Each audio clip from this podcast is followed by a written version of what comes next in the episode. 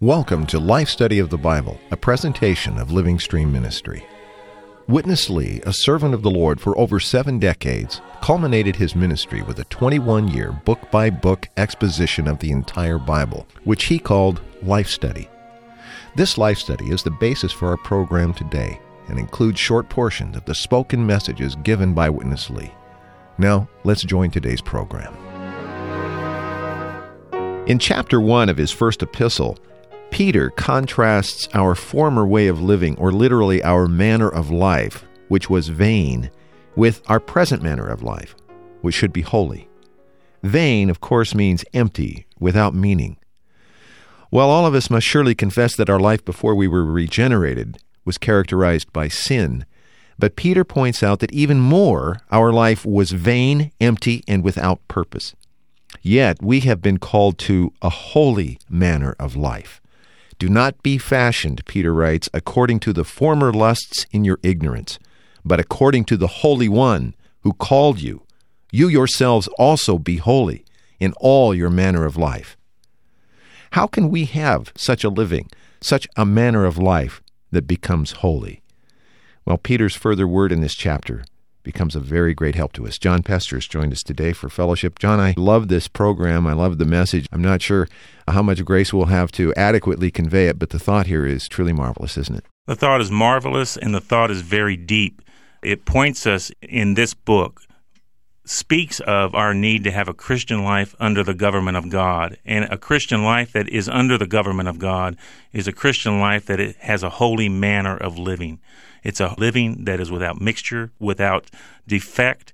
It is perfect. It is according to the eternal life of the, and the divine nature of the triune God and it is available to us because of the redemption of Christ, and it's accessible to us because of the precious blood of Christ.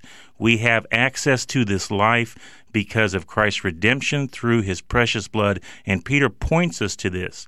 Many Christians regard redemption as something in the past. But Peter refocuses on Christ's redemption and the preciousness of his blood so that we would not have a vain manner of living in this age in our life right now as Christians. And I know many, many Christians wonder, how can I have a holy living? You can have a holy living because of the provisions of Christ's redemption through his precious blood. Yeah, that's really uh, the focus. Peter is going to bring up redemption here in the coming verses that we'll read but it's sandwiched in between the former manner of life and what should be our present manner of life. So it, it really is uh, related not just to the forgiveness that we received at the time we accepted Christ, not just uh, related to the eternal record of sin that was dealt with once for all by the shedding of his blood on the cross, but it really becomes part of our daily living, doesn't it? If we view redemption just as an event in the past that took care of our sins, and wiped out our sin record before God, and now we can come to God. That's a rather shallow understanding of redemption. There is an aspect of redemption that relates to taking us out of our vain manner of living. And that vain manner of living wasn't just present in the past, it's possible to be present with us today. We can be Christians living a vain life if we don't have a deep understanding of the purpose of God and we don't have a deep realization that our access into that purpose is through the precious blood of Christ. Well, let's uh, look at these other verses. That was verse 15, where Peter referred to the holy manner of life that should be characteristic of our living today. But in verses 17 and 18, he says, And if you call as Father the one who without respect of persons judges according to each one's work, pass the time of your sojourning in fear, knowing that it was not with corruptible things, with silver or gold, that you were redeemed from your vain manner of life, handed down from your fathers. And John, you made reference to uh, the understanding of this word redeemed. Uh, like so many spiritual terms, so many biblical terms, it gets somewhat uh, common, uh, cliche, uh, and we lose our sensitivity and our appreciation for really what is at the depths of these rich words that are given to us in Scripture. I think Witness Lee will help rekindle a proper sensitivity in this message just ahead. I think so. Let's go to Witness Lee now. We need such a deep realization of the redemption of Christ. Today, many Christians are living a loose life.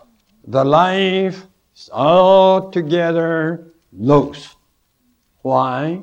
Because their understanding of Christ's redemption is shallow. It's very, very shallow. But here, Peter's talk is different. Today, too many precious biblical terms which are so important, so crucial, all became what? Common. Rather, I would say spoiled. Spoiled. When you read such a word redeem, you don't have any sensation within. But Peter, when he wrote this, I tell you, he should be full of feeling. We were fallen into a situation just like we were pieces of cargo in a dirty market. And the dirty market is just the vain manner of life. We were dirty pieces on the worldly market. The entire society is a dirty market. And we were there. But Christ purchased us, bought us. He paid high price to get us. You have to realize Satan would not let us go. He would not release us. So Christ paid a high price. Not only so, eventually he died on the cross and he shed his blood. And this blood is the most precious blood. John, we're going to come back to really focus on the preciousness of the blood in the portions ahead. But I'd like to spend a minute talking a little bit about Peter and to him how valuable this blood must have been because Peter's background is one I think all of us are maybe a little bit familiar with and certainly one that we can all identify with and we see a lot of ourselves in Peter. And so he had a lot to appreciate didn't he in terms of the effectiveness and the preciousness of this blood? I think in reality we're all Peter. Yeah. Uh, given an opportunity to stand and speak for the Lord we often deny the Lord. And when we deny the Lord sometimes we inwardly feel that piercing gaze of the Lord that condemning us for our lack of faith, for our, unwillingness to follow the Lord wherever he goes. And so Peter had this deep realization of failure, but he also had a deep appreciation for the preciousness of the Lord's redemption. He realized that all of his sins, his transgressions, his failures had been covered by the precious blood of Christ through Christ's death on the cross.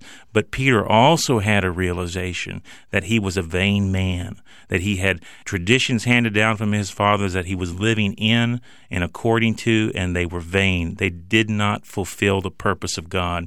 And he had a deep realization, and he was conveying this in this chapter in Peter, that we have not only been redeemed from our failures, which he was surely appreciative of, but he was even more appreciative, I Right. think, that he had been delivered from his vain manner of life. The reason why he denied the Lord is because he had a whole living and a whole history of vanity. He had no conception, no reality, no realization of the purpose of God. And all of his thoughts were focused and centered on himself. And he realized through the redemption of Christ, and he presents this to the Jewish believers and to all Christians, that we can have a holy living, a holy manner of life because we have been redeemed from that vanity.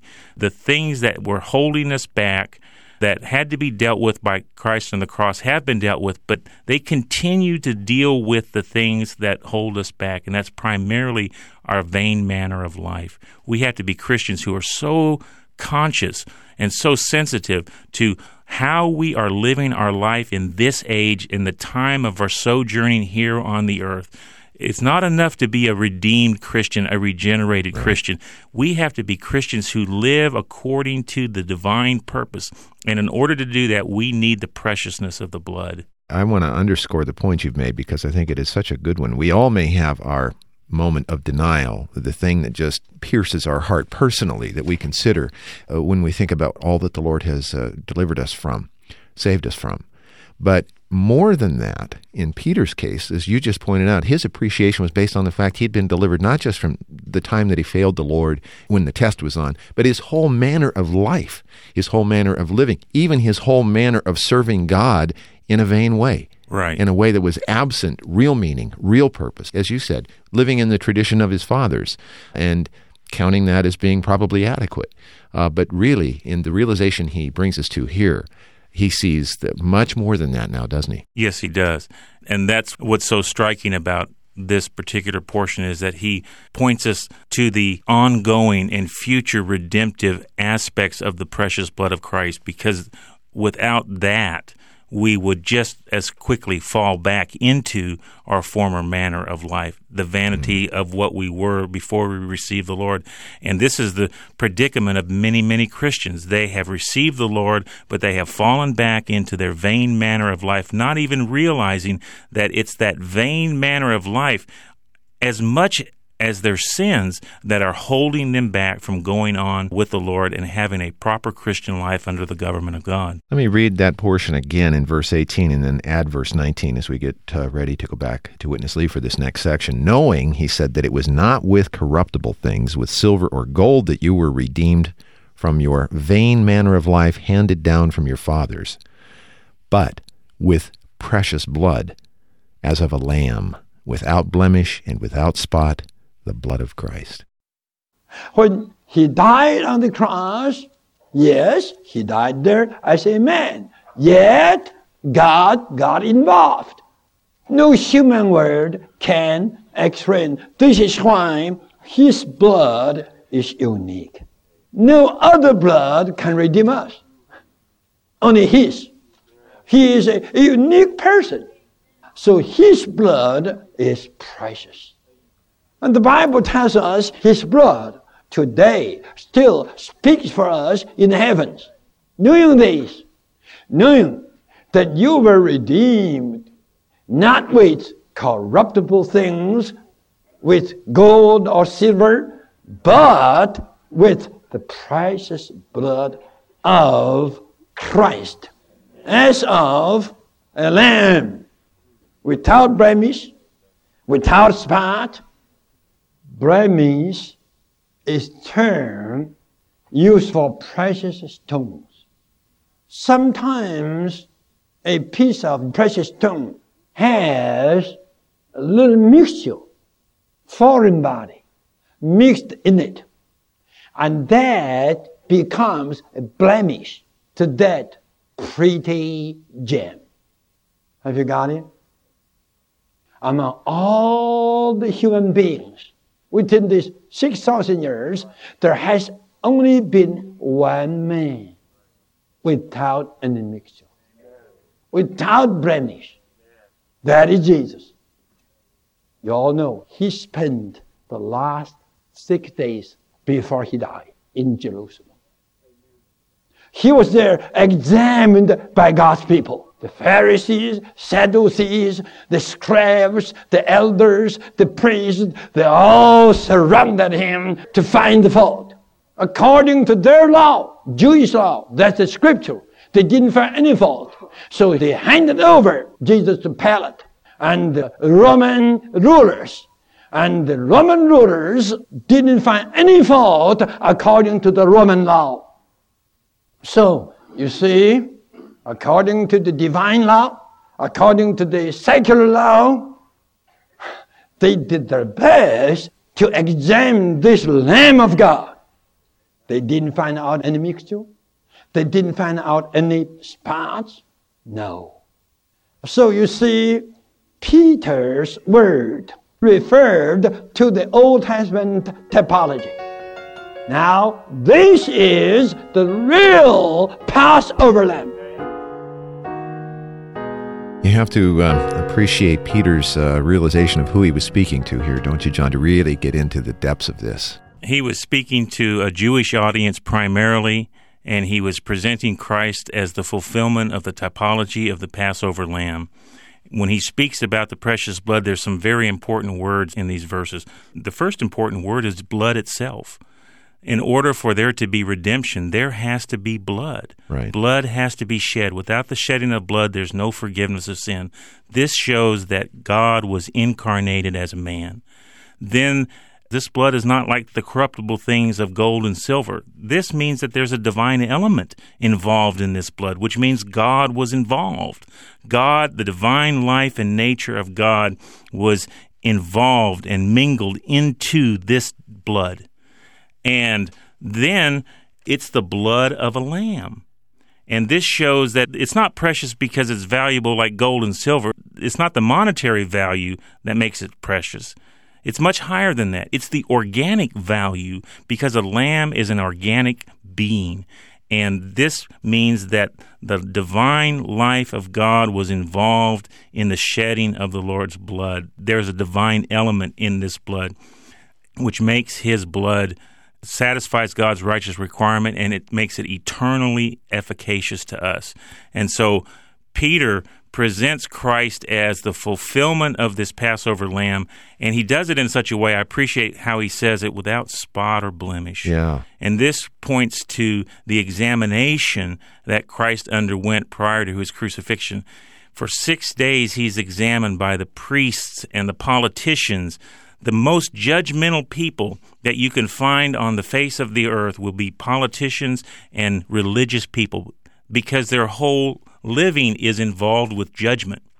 And these people wanted to find fault with Christ, yet they could not find fault with him, which shows that he is the spotless lamb whose blood really does satisfy God and eternally speaks for us and covers us and enables us to have a holy living that's under the government of God. This inspection process or examination process is really critical, isn't it? As it was really preparatory to the offering of the blood Right. on the cross, where he was judged by God as a substitute for all of us. So this blood had to be proven before he uh, even ascends to the cross. Right. And man's law, uh, you know, the secular law could find no fault. Neither could the religious ones, according to God's Old Testament law. He passes the ultimate test here, doesn't he? Proving that uniquely he was qualified. in the Old Testament typology, before the Passover lamb could be offered, it had to be inspected by the chief priests and determined to be without spot or blemish. And so the examination, so to speak, that the Lord underwent prior to his death on the cross there during the Passover was a fulfillment of that type. So our Lord fully passed the test. He fully is qualified to be the Passover lamb. Uh, I think that's underscored. We're going to pick a verse out of uh, the Gospel of John here um, uh, as we go to our last section. John eighteen thirty eight. Pilate said to him, "What is truth?" And having said this, he again went out to the Jews and said to them, "I find no fault in him." Striking. Here's Witness Lee. He shed his blood, and this blood is precious. You were redeemed of days. We all have to know this. Try to spend one hour time just by yourself with the Lord to consider the precious blood of such Jesus shed for you on the cross. I assure you, if you would do this, this will cause you to live a manner of life so holy in fear. To become holy in the manner of life and to pass your time of the rest in fear needs you to realize that you were redeemed with such a precious blood. This realization will cause you to live a holy manner of life because his precious blood has redeemed us from the vain manner of life. And you would no more live any kind of vain life. Sometimes a kind of vain life maybe not so sinful, even maybe kind of moral. Yet it is vain. No goal, no aim, no purpose. Just vain. It's vanity. Now, we would live a life without any vanity. Whatever we do, whatever we say, there is a goal. There is an aim with a purpose. And this is a life so weighty, a life with content, with weight, with purpose, and with a goal, with an aim. Well, we need to spend time to consider, to consider the Lord's precious book. This is Peter. John, we made reference to this earlier, uh, but I think it's a, a good point to come back to as we close today. Not enough that our life would be clear of sin, even, or moral. But Peter clearly is pointing us to a life that's full of purpose, isn't he? Peter speaks of the preciousness of the Lord's blood in relationship to the vanity of our former manner of living, a vanity which is so strong, so powerful, so encompassing in our daily living that it completely takes us out of God's purpose. And the precious blood of Christ was necessary to redeem us from that vain manner of life. Without the precious blood of Christ, we would still be in that vain manner of living. It is a strong tug on our daily living, the vanity of our former living. And the way the redemption of Christ operates is it brings us out of that vanity into purpose. And the purpose that it brings us into is not just any purpose. Many people think, what is God's purpose for my life? I just have to have a purpose. If I have a goal, if I have an aim, I'm okay. The reason I have problems is because I don't have a goal and I don't have an aim. I just need to get a goal. That is not what Peter's talking about. Peter is talking about the purpose, the divine purpose, and he spells it out in the subsequent verses. We need to be people who are tasting to see that the Lord is good, growing in the divine life that we have received. We need to be people who are being transformed into living stones to be built up into a spiritual house to contain and express and tell out the virtues of the one who has called us into this marvelous grace. And that is the life that is not vain. We can have a life that is moral, we can have a life that's ethical, but if we're not in this way, if we're not people who are coming to the Lord, tasting the Lord, contacting the Lord, growing in the grace, maturing from being babes into those that have a deeper spiritual understanding and a deeper spiritual realization and a deeper spiritual building with others, then our manner of life is still vain. We have to be people who access, contact the Lord, realize the power of the divine life operating in our daily living, and come into a process where we're being transformed and built up into a spiritual house. If we don't have this, then whatever purpose we think we have, it's still vanity. And in order to get out of that vain manner of life, we need the precious blood of Christ. May the Lord's blood cover us all the days of our life, daily, hourly, minutely, as we seek the Lord, as we look to the Lord, so that our lives could be lives of purpose and meaning according to the divine will, the divine purpose. Great answer to the question, what's God's purpose for my life? I think uh, Peter gives it to us, doesn't he? He does. He really spells it out, and that's coming in the programs that are ahead in this life study. John, I want to say uh, I'm uh, motivated after hearing this again. I've heard it now two or three times. Still, I like to take the printed life study, go out by myself for an hour read it carefully and prayerfully with the Word of God open and look at these verses and let the Lord shine in again to deepen my appreciation for the preciousness of His blood and the real meaning of His redemption. And I think all our listeners could benefit by a similar exercise. I do appreciate that practical word. If we would just take these verses and consider them for an hour to have a deeper realization of the power of the Lord's blood and the preciousness of His blood, it would have a transforming aspect to our daily living. Really would. Well, we hope you'll um, you'll take that exhortation, and uh, by the Lord's mercy, that we would all have such a time. For John Pester, I'm Chris Weil. Thanks very much for listening today. Receive us into thy wise hands. Thank you for listening to Life Study of the Bible with Witness Lee, brought to you by Living Stream Ministry. If you'd like to read the works of Witness Lee and Watchman Nee, just visit our website, ministrybooks.org. From there, you'll find over 600 complete titles available to read online free of charge. Witness Lee's ministry stood squarely on the shoulders of his mentor and co worker, Watchman Nee, as well as those of countless ministers of the New Testament throughout the ages. The riches contained in his life study of the Bible represent the top, the cream of his 70 plus years of ministry, and range in topic from lessons for new believers to commentary and exposition on passages from every book of the Bible but they all contain practical and deeper truths about the Christian life. Again, this wonderful online resource is available to you free of charge at ministrybooks.org. If you have questions or comments about this ministry or the program you heard today, email us radio at lsm.org or call us toll free 888 Life Study.